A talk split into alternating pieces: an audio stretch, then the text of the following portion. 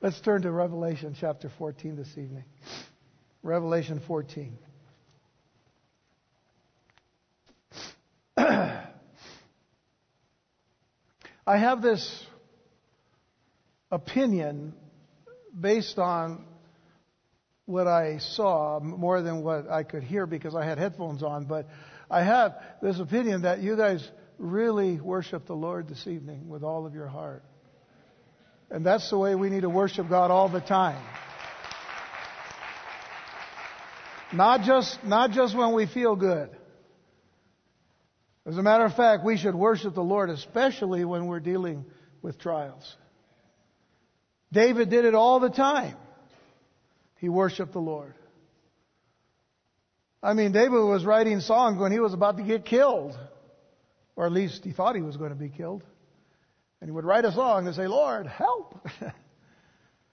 and that's why we can't stop praising and worshiping the God that we know. And I hope you know him because you need to know him. You need to know him. Well, I want to begin by reading verse 1 of this chapter because it's been a while since we've been here. A few weeks because of the holidays and all. So let's go to Revelation chapter 14, verse 1. Now we're going to study verses 8 to 13 but uh, we need to kind of catch up to where we've been. So if you remember, we spent a lot of time in Revelation chapter 13 that dealt with the Antichrist and the false prophet, which is yet to come, of course. We, we don't know who the Antichrist is, but we got a pretty good glimpse of what he's going to be like. And uh, the possibilities that there's going to be a, a, a tremendous uh, uh, Islamic connection to all of that. And we, we talked a lot about that back in chapter 13. There was, a, I think, about eight studies in that. So if you haven't heard them, uh, go ahead and, and sign up for them, and, and you'll, you'll get them on CD and listen to them. But when, so chapter 13 was all about darkness, but now we come into chapter 14, and, and it begins with light. It says, Then I looked, and John, the, uh, the apostle says, Then I looked, and behold, a lamb standing on Mount Zion, and, and with him 144,000 having his father's name written on their foreheads. Now, we've already talked about the mark of the beast. We've talked about what could be on the foreheads of people and on their right arms, or even hands.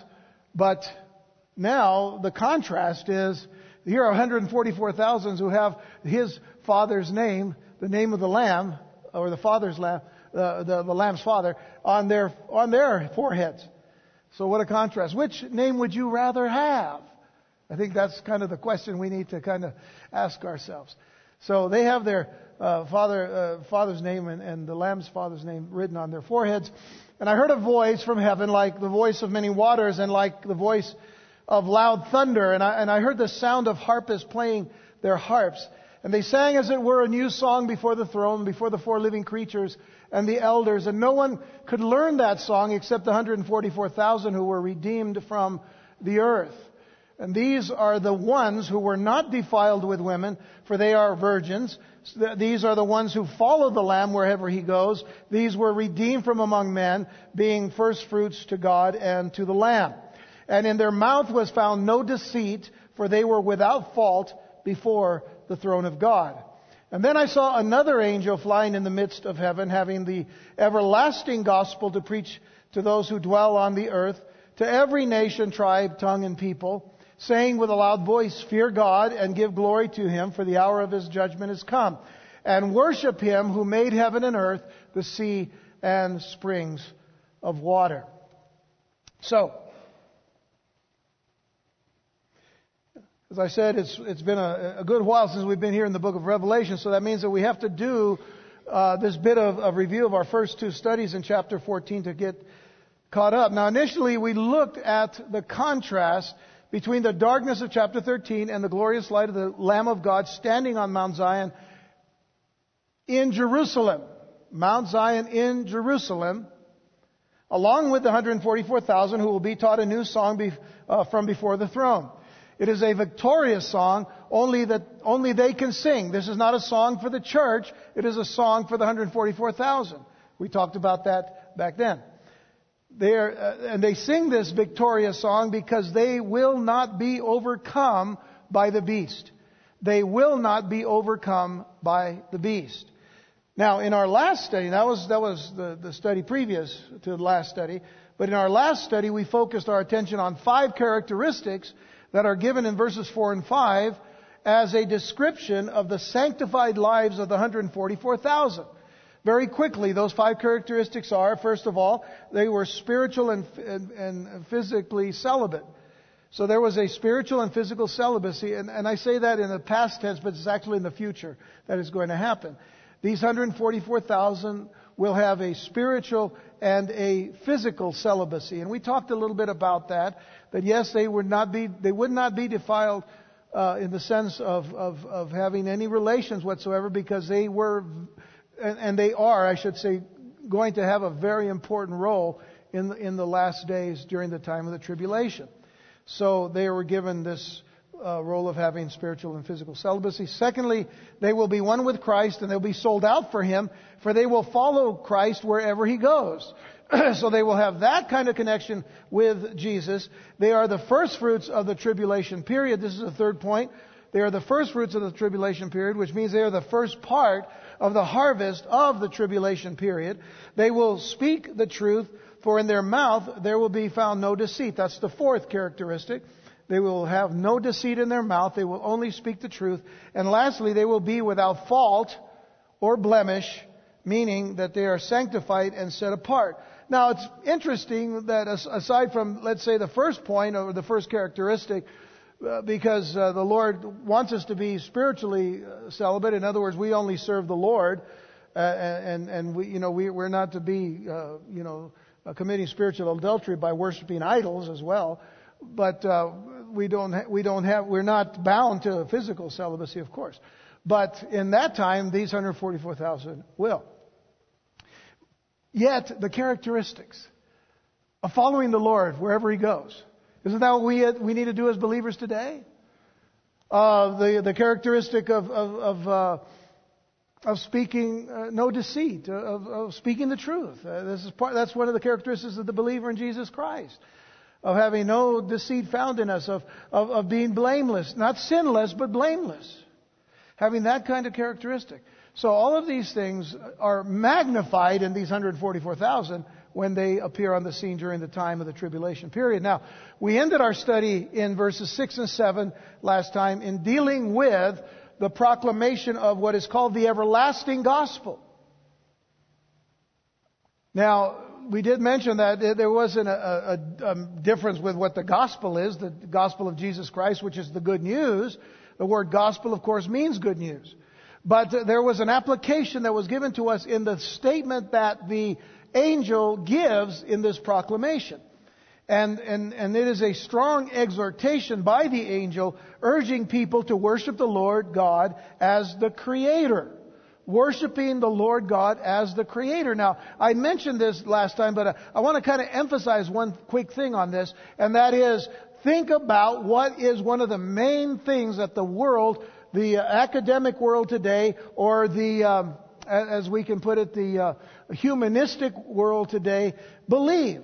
What do they teach? What, what are all the high schools and colleges and universities in our country teaching as a whole in liberal arts colleges? They're teaching evolution.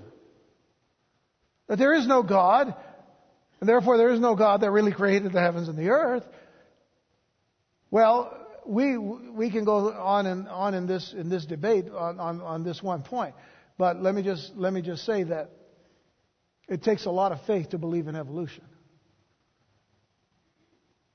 Just as much or more than it takes faith in believing that God said in Genesis 1 1, in the beginning, God created the heavens and the earth.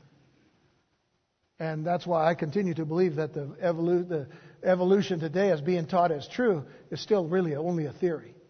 Because they haven't really proven it to be true. And we, we can go on and on about that. But here's the thing isn't it interesting that the angel is saying, folks on this earth who have been, who've had their mindsets focused on evolution, hey, there's a creator, worship him. Because that's exactly what this angel says. Fear God and worship him. And, and, and he mentions very, very clearly here fear God and give him glory, for the hour of his judgment has come, and worship him who made heaven and earth, the sea and springs of water. So the strong exhortation is that the Alpha and the Omega, the beginning and the end, the first and the last, the one who started it all, is also the one who will end it all. You need to worship Him. This is going to be, by the way, the last call to a wicked and apostate world for the hour of judgment will now have come. So this angel will be tasked with awakening the people from their spiritual darkness and focus them back on the true God instead of worshiping man. Because in reality, the humanistic philosophies of this world today only point man to man, not man to God. So it's time for us all to tell people there is a God and you need to worship Him. Because there's going to be an angel that's going to tell them that, and it's going to be the last call. Y'all are familiar with that phrase, the last call? Last call. Before the lights go out, you better worship Him. What the angel is saying is, God is God's judgment is here, so choose whom you will serve. You've got to choose now. And making no choice is a choice. And we need to be like Joshua who said, As for me and my house, we will serve the Lord. We choose. We make that choice. So this is what the angel is saying to those living during the time of the tribulation period. They are, as we are, to worship the Creator and not the things that He has created. We have a similar calling. The similar calling is that we need to awaken the people in this generation from the spiritual darkness they are in by pointing them to Jesus Christ. So, as we move on now, we find a second angel that is mentioned in our text that will speak of the destruction of Babylon, and then a third angel that comes to warn of eternal doom to all those who will worship the beast and receive his mark. So, let's read our text this evening in verse 8. It says, uh, And another angel followed, saying, Babylon is fallen, is fallen. That great city, because she has made all nations drink of the wine of the wrath of her fornication. And then a third angel followed them, saying with a loud voice, If anyone worships the beast and his image, and receives his mark on his forehead or on his hand, he himself shall also drink of the wine of the wrath of God, which is poured out full strength into the cup of his indignation. He shall be tormented with fire and brimstone in the presence of the holy angels and in the presence of the Lamb.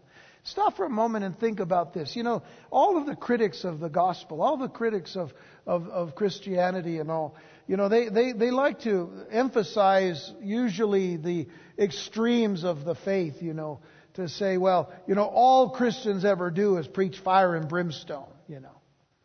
It's all about fire and brimstone. It's all about judgment. No, it's not. We know better than that. How interesting. And I, mean, there are other mentions along the way, but, the, but, but it's in the book of Genesis, in dealing with Sodom and Gomorrah, that fire and brimstone are mentioned and are used by God for judgment. And then we go to the very end of the ages and it's mentioned again. In between, what is there? God's love, God's grace, God's mercy, God's truth, God's standards that we're to abide by, God, you know, throughout all of Scripture. And in the center of it all is the cross of Jesus Christ. So you see the way, you know, the world likes to uh, deal with the minds of people. So, yes, there's judgment. I mean, it is throughout the scriptures. I'm not saying there isn't judgment mentioned. I mean, let's face it, the book of, uh, in, the, uh, in, in the Hebrew scriptures, I mean, the, the very prophets themselves. But they were foretelling a time that we are studying now in the book of Revelation. There were times of judgment along the way where they judge, where God said to Israel, I'm going to judge you if you don't get back to being obedient to me. And they weren't obedient, they were rebellious, and God judged them. But He judged them, and then He. What did He do? He restored them. God's about restoration with His people. The warning to the world is I'm going to judge you, But you need to come to me. If you come to me, you'll be safe. Because I created you to love you and for you to love me. So here, here's the thing. There's mention here of, of, of, this torment of fire and brimstone in the presence of the holy angels, in the presence of the Lamb. And this is another interesting thing I want to mention very quickly because, uh, you know, a lot of times we wonder, you know, this, this is really talking about judgment that, that is it, it, within the, the realm of the final judgment. And we say, is God present even in hell? And remember, God is present everywhere. The only difference is that those in hell will not worship him except when their knee will finally bow to him. But it won't save them. You see, we need to be saved before. And we need to think about that before, not later, not after. To some, to some degree, there, there's this problem with with even Christians who say that, well, there really is no hell. No, there is a hell. It's in the Bible, and we need to take note of it.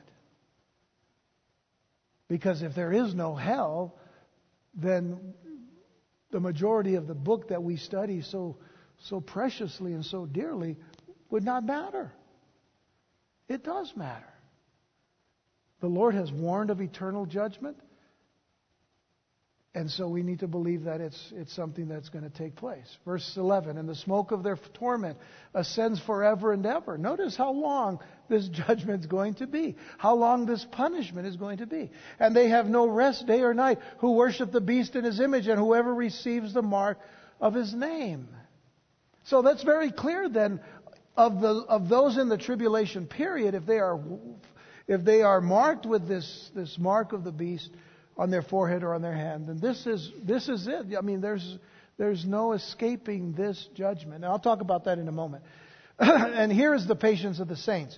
Here are those who keep the commandments of God in the faith of Jesus. Then I heard a voice from heaven saying to me, Write, blessed are the dead who die in the Lord from now on. Yes, says the Spirit, that they may rest from their labors and their works follow them. Now we're going to deal more with Babylon because we need to go back here to verse 8 where it tells us that another angel followed saying, Babylon has fallen, has fallen. And so we're, we're, we are going to deal more with Babylon when we get to chapter 17 and 18, but we need to know a little bit and we need to understand a little bit about Babylon to better comprehend the context of this passage here in chapter 14. Here we are made aware that Babylon is a great city. So that is, is true based upon the Word of God that Babylon is a great city. And prophetically, it is referred as that in much of the Scriptures. But it is important to recognize that it is more than a city. Babylon is more than just a city. Babylon is, uh, can be understood as a nation. We've often talked about the Babylonians. Uh, that's speaking of a nation. And, and uh, when we talk about the Babylonians, we we sometimes deal with a conquering army. So we're, we're seeing that they're a nation, they're, they're a people, uh, they're a people group, they're, they're an ethnic group as it were. They're a conquering army. Oftentimes it refers, Babylon refers to an ideology or if you will, a, a philosophy. If you want to get deeper, a religious system. But not just a religious system, a commercial system, as well as a political system. Now, stop and think, and I mentioned this, I believe, last time or time before, when we were dealing with the issue of Islam and the importance of Islam and the significance of Islam today as it pertains to the coming of the Antichrist, that Islam indeed is not just a religion. It isn't a religion. In fact, I mean, it truly is a false religion, but, but nonetheless, it isn't just a religion. It is a commercial system as well as a political system, and more a political system than it is a religious system. So think about that in terms of what Babylon is as we study Babylon here in the next few chapters. And all of this, by the way, stemming from the evil character that is found in the historic Babylon itself. And I will talk about that when we get to chapter uh, chapters uh, 17 and 18. But Babylon has been a corrupting force ever since the time of Nimrod, in the book of Genesis, by the way. and the Tower of Babel in the book of Genesis and well into the Babylonian Empire. It was the center of occultic worship. And even then, it was a religious and commercial center. And John is telling us that Babylon's influence has lured the nations into immor- immorality. And I can assure you that it is not just spiritual immorality, but spiritual as well as physical sexual immorality. Because that is a part of the religious system of Babylon. We'll see that when we get to these other chapters. And so that we see running rampant, even in our day and time, this very kind of attitude of immorality. There's a tremendous amount of immorality in this world today. Now, most of us would, would, would say probably when we deal with percentages, the highest percentage of the immorality is sexual, uh, of, of, of the sexual nature. So, sexual, sensual, you know, uh, dealing with the senses and all, dealing with the flesh, as it were. But there's, there is a move to, to, to make spiritual uh, immorality the rule of the day. Because it, it, that's what separates the Christian, the Jew, the, the Jewish, the Judeo-Christian. Okay, because we have to remember well, where we learned this came from, of course, the Old Testament. So we have the, we have the Old and the New Testament. We have the Hebrew Scriptures, and we have the New Covenant given to us uh, through the power of the Holy Spirit. We have all of this, and it's being attacked today. And, and at the center of it is, is a religious system that deals with immorality. So we see it running rampant in our day and time and, and age, and it will grow more and more intense as the return of the Lord draws near. Think about this. I, I mean, I'm, a, I, I'm a, appalled sometimes when I watch TV, and, and you know, years ago, you couldn't you, you couldn't hear any uh, uh, curse words, as it were, or uh, words that uh, you know were, were forbidden on, on on TV. Now, even on regular TV or cable, you you know, or satellite, uh, I mean, it's like, whoa, man! Did you hear what they just said? You know, so profanity is is now rampant in our in our society. I can remember back in the 80s. Oh my goodness! Anybody remember the 80s? Wow!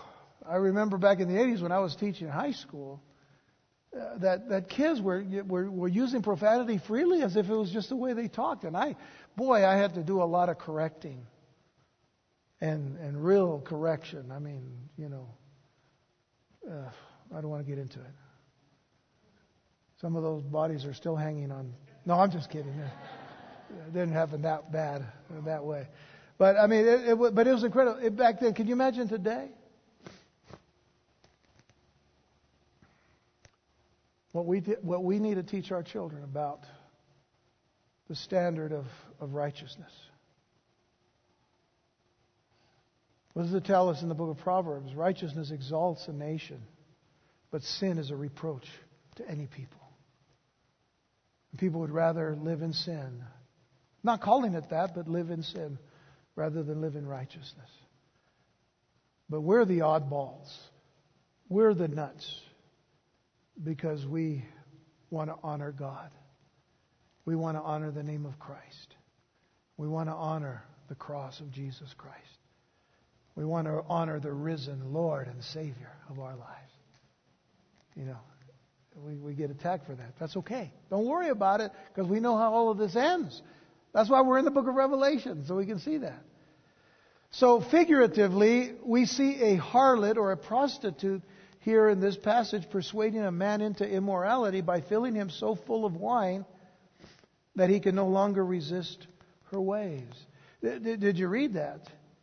It says, as you go on, in verse 9, if anyone worships a beast in his image and receives his mark on the forehead or his hand, he himself shall also drink of the wine of the wrath of God, which is poured out full strength into the cup of his indignation. He shall be tormented, with fire and brimstone in the presence of, of the holy angels in the presence of the Lamb.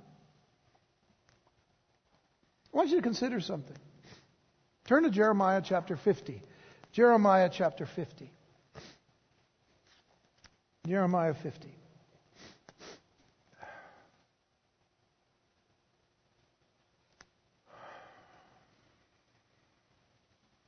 Now, the tie in to all of this, of course, is the immorality, the spiritual immorality that is, that is being uh, uh, promulgated by, by Bab- the, the, the Babylonian ideal, as it were, or the Babylonian religious and, and, and uh, perverse religious system. In Jeremiah 50, verse 38, it says, A drought is against her waters, and they will be dried up, for it is the land of carved images.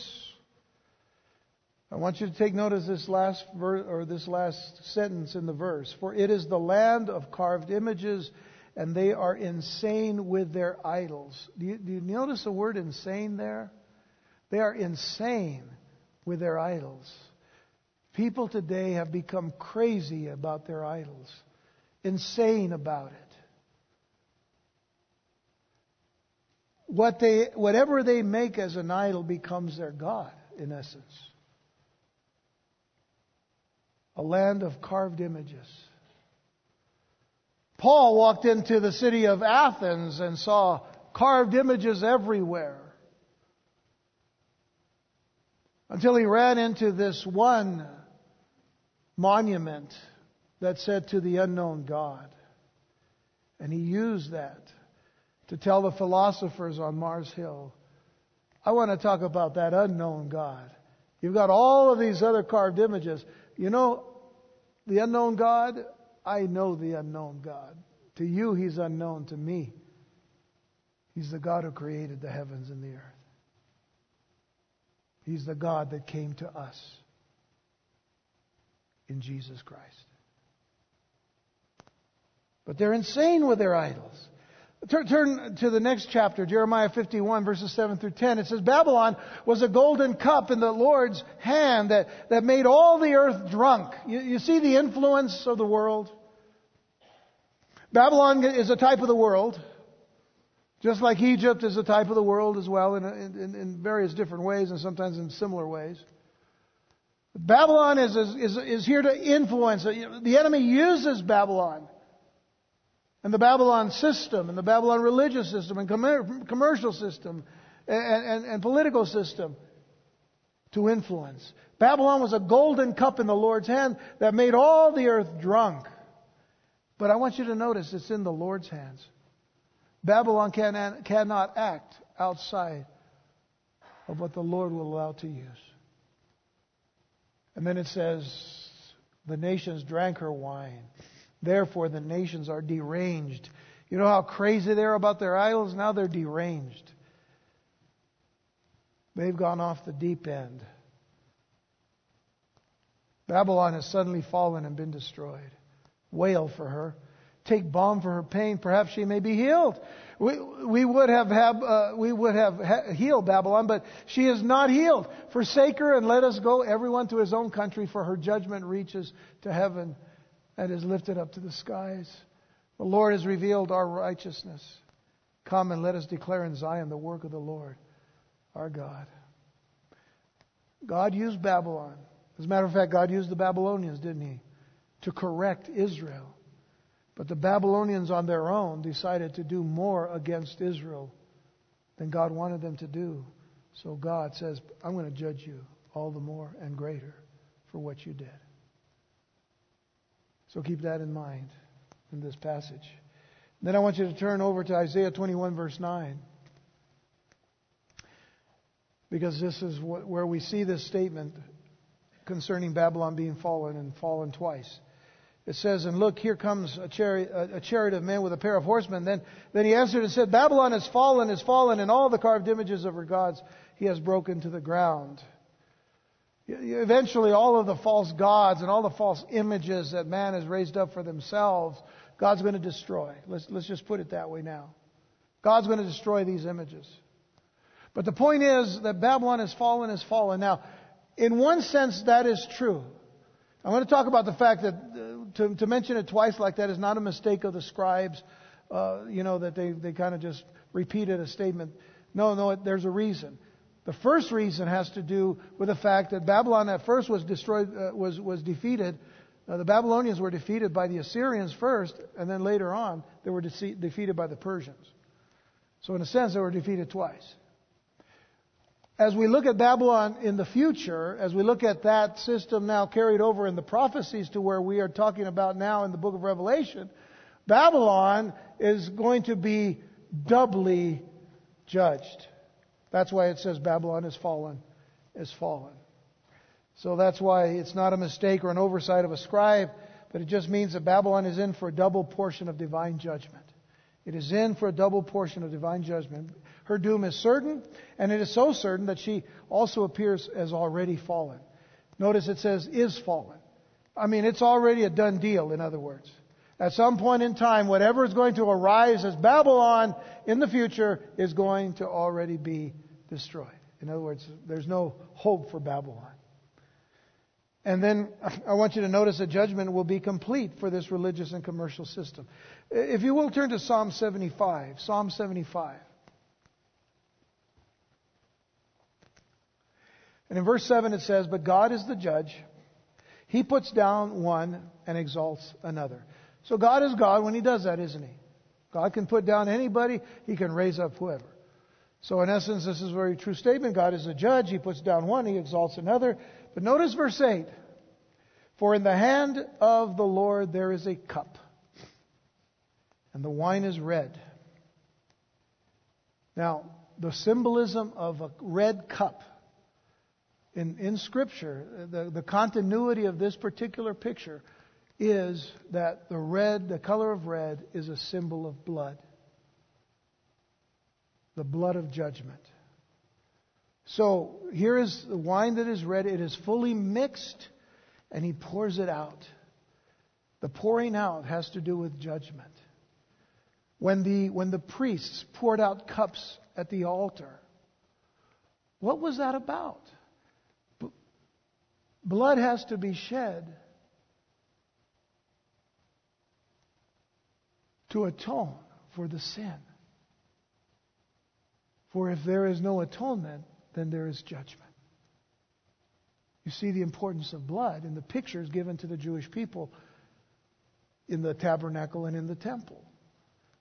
Where did it come from? Well, all the way back to the book of Genesis, chapter 3, where even though blood is not mentioned, what is mentioned is the, the, the, the, the, prepare, the preparation of skins to put upon Adam and Eve, which is an implication that animals were killed so that the skins would be used as covering for their sin. So blood being shed even back then. So understand that wine is red, it is fully mixed, and he pours it out. Surely it's dregs. Now, the dregs, of course, if you think about dregs, maybe today you think about coffee. You know, and you get all the, the coffee grinds. You know, we call them grinds, but sometimes we call them the dregs. And it's just what is left over after, you know, some process of making coffee or, or tea or, uh, you know. So it's always whatever is left over. And when you think about wine, what is usually left over? You know, I'm not thinking about Lucy and, you know, her, you know um, I love Lucy's segment where she crushes grapes with her feet and all of that. But they still do that in some places. It's, it's what is at the bottom. I mean, they're crushing the thing for the juice, but it's what's left over. And who wants patas on your, you know. Okay, I'll just try to see if you were awake with me. All right. So, so anyway, the thing, the thing about it is, is that dregs is, is, is waste. It's, it's just nothing of value. And yet he says, Surely its dregs shall all the wicked of the earth drain and drink down. They think they have got the whole world to themselves now. And they're going to drink all that which is wasted and waste. Just refuse. So you see, the nations, having drunk the wine of the fornication of Babylon, will in reality have drunk of the wine of the wrath of God. Bottom line. And don't think, by the way, that because we are the United States of America, that we are so much better than the rest of the world as a nation. When we as a nation have disregarded God's standards for life and living, when we have encouraged ungodly, unnatural practices and sought to protect them over and above the churches in America that stand for the truth of the Word of God and the cross of Jesus Christ and the preaching of the gospel of Christ, do you think we as a nation will go unscathed? But there continues to be hope before the return of Jesus Christ. And that hope comes to us from 2 Chronicles chapter 7. And I want, and I want to give this in a, in a, a more expanded version because usually we go to verse 14 right away. But I want you to start at verse 12. When the Lord appeared to Solomon in the evening, and Solomon had been praying unto, unto the Lord. And the Lord said to Solomon by night, I have heard your prayer and have chosen this place for myself as a house of sacrifice. But verse 13, God says to Solomon, When I shut up the heaven and there is no rain, or command the locusts and devour the land, or send my pestilence among my people. Now, I want you to stop and think about this verse. Because he says, When I shut up heaven and there is no rain, what is it a description of? It is a description of a judgment. A judgment that must come upon Israel because of their disobedience. At some time, at some point in time, that was going to happen. But I want you to notice that he does not say, if I shut up heaven and there's no rain. He doesn't say if. That's conditional. He says when. Very clear. When I shut up heaven, which means I'm going to judge Israel eventually. Eventually I will. Why? Because God knows from beginning to end and the end from the beginning the things that He's going to have to do. Because He's seen it all already. So he says, when I shut up heaven and there is no rain, or command the locusts to devour the land. Not if, but when. Or send my pestilence among my people. When I do these things, the hope is this. If my people, who are called by my name, will humble themselves and pray and seek my face and turn from their wicked ways, then then I will hear from heaven and will forgive their sin and heal their land. Is there still hope here in our country? Yes, there's always hope. As long as we remember that we, as God's people, are to pray for this nation. We, as God's people. I know this is about Israel. I know that the, the you know ultimately this is about Israel, but but but God's spiritual teachings are for us. And, and, and we have seen too much now in, in our government, in our, in our politics and political system. The way that the nation is, is right now shutting doors to churches and to ministries.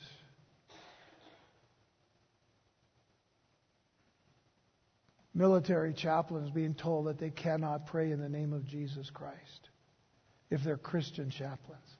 Isn't that a ridiculous statement? But this country is trying to stand on, on, on ridiculous ideals and philosophies that will not and do not hold up with God. And what is sad today is that the nations, generally speaking, the nations are being prepared to embrace both the commercial and religious Babylon as they will be brought into power by the Antichrist and the false prophet. And the reality is this the system itself is going to go down, and yet the world is ready to receive it. The system doesn't work. And the world knows it, and yet it's going to receive it anyway. And that's what is that?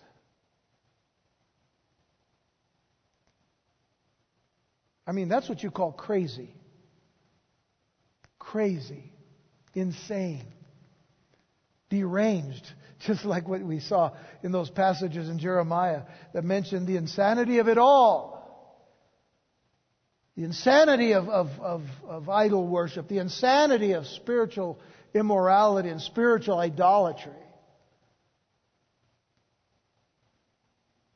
It used to be, and, and maybe it still happens today, I'm, I'm sure it does, but it used to be a lot of times, you know, people in business would go to church just so they could pass out business cards.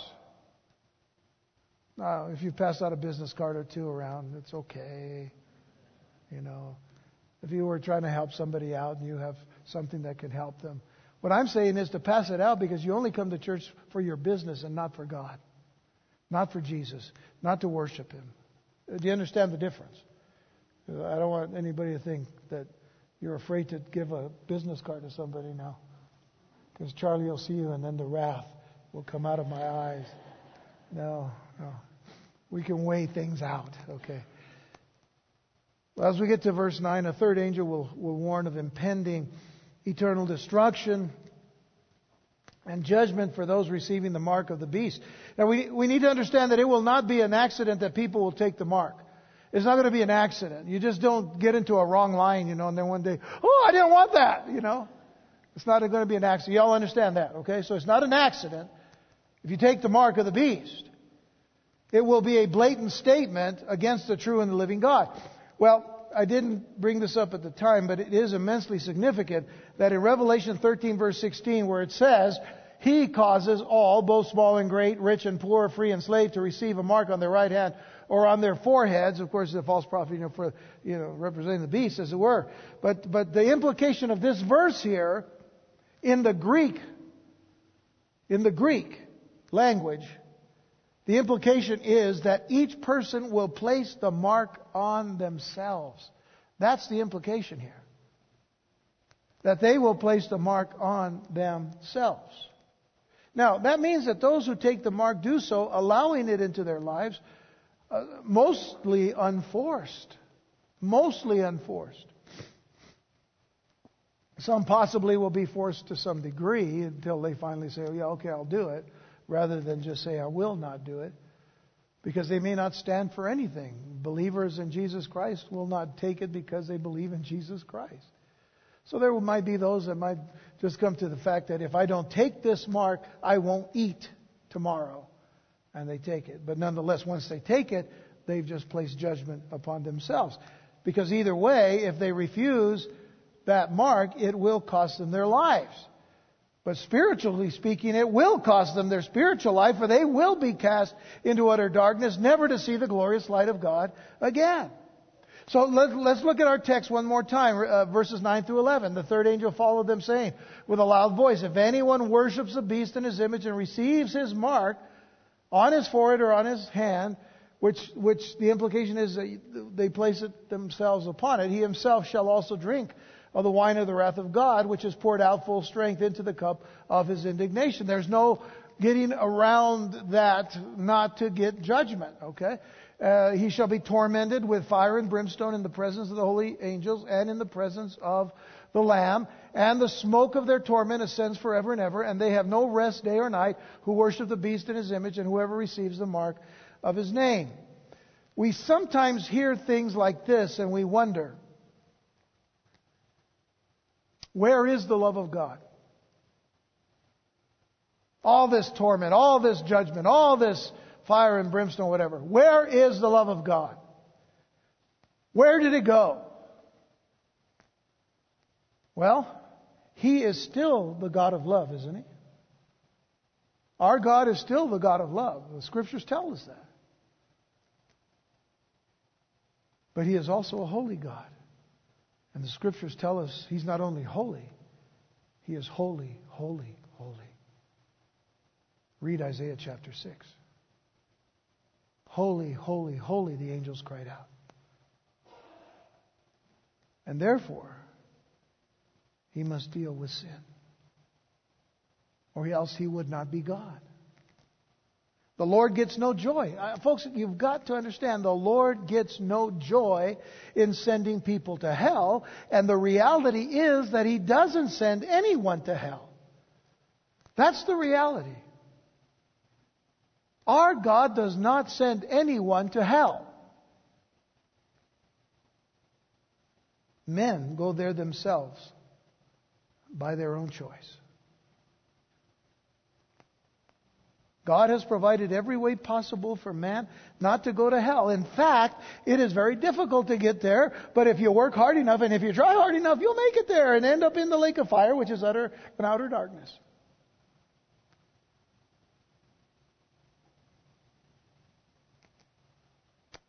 But I don't want you to blame God. I don't want anybody to blame God. Don't blame God for that. It's a person's choice. Listen to the heart of God as he cries out to his own people, Israel, and to a world in rebellion today. He's not only crying out to Israel, but to the world today. But in Ezekiel 33, verse 11, look at what he says.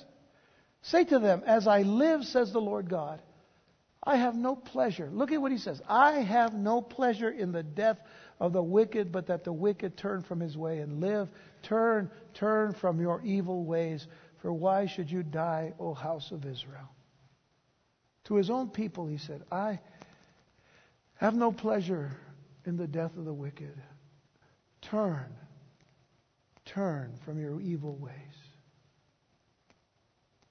Oh, how the Lord continues to patiently and lovingly knock on the doors of people's hearts that they might open them and receive Christ fully and completely in their lives for eternity. Well, we have to close here. So let's, let's consider verses 12 and 13 and close here with this. Because what John says is here is the patience of the saints. Here is the endurance and the perseverance of the saints. Here's the patience of the saints. Here are those who keep the commandments of God in the faith of Jesus. And then I heard a voice from heaven saying to me, Right, blessed are the dead who die in the Lord from now on. Yes, says the Spirit, that they may rest from their labors and their works follow them. Now, that's not to say that people who die in the Lord today are not blessed. They are blessed. But the context has to do with the tribulation and the tribulation period and those who are who have come into Christ and into the knowledge of Christ through that time. So while things will be so bad during the tribulation period, the blessing for believers in that time will be seen in their death. The death of the physical body, but eternity in Christ. Those who die during the tribulation period in Christ will now find their rest. Because they're going to have to go through so much, so much more than really what we go through as whatever is called persecution since the time of the early church. But what a comfort this will be for the tribulation saints now, now in Hebrews chapter 6, this is what we're told. We're going to close in the book of Hebrews, so if you'll turn there, Hebrews 6, verses 9 through 12. Notice what, what Paul says. He says, But beloved, we are confident of better things concerning you, yes, things that accompany salvation, though we speak in this manner. so he's talking about salvation, but not only salvation, but the things that accompany salvation. And he says, For God is not unjust to forget your work and labor of love which you have shown toward his name in that you have ministered to the saints and do minister. And we desire that each one of you show the same diligence to the full assurance of hope until the end, that you do not become sluggish, but imitate those who through faith and patience inherit the promises. Now, I read all of that because I, I want to focus on, on this issue of not being sluggish. Don't be sluggish in your faith. Don't be sluggish in your, in your service to Christ. Don't be sluggish in, in, in your, in your ministry. Because every one of us, as believers in Jesus Christ, has been given a ministry. Uh, some of us know what that is. Others are still trying to discover it. And we're, you know, I mean, you need to pray and you need to ask the Lord to open, uh, give you wisdom about it. But, but the point is, each and every one of us can, uh, you know, receive that. But we can at times get sluggish. Sluggish in our faith, sluggish in our work, sluggish in, in, in, in, in just acting out the, the things of Christ. He says, imitate those who through faith and patience. Notice that, that, you know, Paul doesn't ever really separate faith and patience. We need to have patience in our faith. We need to trust the Lord. Have you ever seen how much impatience Christians have? How, I mean, there's a, there's a level of impatience in a lot of Christians. As a matter of fact, even when they ask for patience, they're impatient. Lord, give me patience and give it to me now. You know, and that that's kind of sounds funny, but the point is, we have to wait upon the Lord. Aren't we told in, in, in uh, Isaiah 40 verse 31? They that wait upon the Lord shall renew their strength. They shall mount up with wings as eagles. They shall run and not be weary. They shall walk and not faint. Wait on the Lord. Be patient. And inherit the promises, as it says. As Christians today, we are to press on. We're to forge ahead. For there is for us a day of rest. The day of rest is coming. See, today we, we are at rest spiritually because we are in Christ, but the work continues. So our rest, when it finally happens, you know, when, when, when the, the, the consummation of the ages come, then we really will rest. When we get to be with the Lord forever, we rest. That's why Jesus said, Come unto me, all you that labor and are heavy laden in your flesh and in the things that you're doing and in your burdens and trials. Come to me and I'll give you rest. That doesn't mean you stop working. No, you keep working until that day when you are with Him and you will rest. So there is that day of rest, but while there is work to be done, we must be about our Father's business, not sitting back in relaxation mode, but diligent for the day of the Lord's return is fast approaching. I know that I've been quoting this on Sundays uh, over the last few weeks, and it says, "And let us consider one another in order to stir up love and good works." Hebrews ten twenty four. Let us consider one another in order to stir up love and good works. If you aren't considering one another uh, and stirring up love and good works with each other, then what are you doing? God is saying, I've, I've given you the church so that you can start working for me. You don't just work outside of the church, you need to work inside of the church too. And you need to be an encourager. And you need to be an exhorter. And you need to be one who, you know, I mean, you, you, you work and come alongside the weak and help them and strengthen them. Your example will be one of great, great hope for others. At least it should be. Not forsaking the assembling of ourselves together as is the manner of some, but exhorting one another. And so much the more as you see the day approaching. I would tell you this if you look at the world today, you're seeing the day of Christ approaching. If you are looking at the evil in this world and the wickedness is going on, if you're looking at all of the, uh, the, the instabilities that are going on in all of these countries and nations across the whole of the planet, know that that is something that was already prophesied in the scriptures that says, look, because your redemption draws near. Jesus is coming. And don't hide your head in the sand. He's coming. So much the more as you see the day approaching, the day of Christ, the day when He comes for His church. That day that He describes in John chapter 14. I quote it to you all the time because I want to encourage you to realize the words of Jesus are not to be taken lightly. Let not your heart be troubled. You believe in God, believe also in me. In my Father's house there are many mansions. If it were not so, I would have told you. But I go and prepare a place for you. And if I go to prepare a place for you, I will come again and receive you to myself, so that where I am, there you will be also. Jesus says, I want you to be with me. That's where you'll find your rest. That's where you'll find your rest. Let me close with this passage. And at the end of chapter 10, beginning with verse 36, Paul says, For you have need of endurance. Got to put patience in there too. You have need of patience, endurance, perseverance. You have need of endurance so that after you have done the will of God, you may receive the promise. I mean, that, that makes sense. After you've done the will of God in this life, you'll receive the promise. But you need patience. And then he says, for yet a little while, he's, uh, he's, quoting, when you see the italics, it means he's quoting from the Old Testament. He says, For yet a little while, and he who is coming will come and will not tarry. In other words, he's coming and he's coming soon. He's not going to delay. And then it says, Now the just shall live by faith. But if anyone draws back, my soul has no pleasure in him. If anyone draws back, how about what Peter said in 2 Peter? Where's the promise of his coming? I don't want to draw back. I'm ready for him to come now. So don't draw back. But we are not of those who draw back to perdition, which is what? Lostness. We are not of those who draw back, but of those who believe to the saving of the soul. These are important issues as believers to have and to stand upon as we look for the day of Christ to come.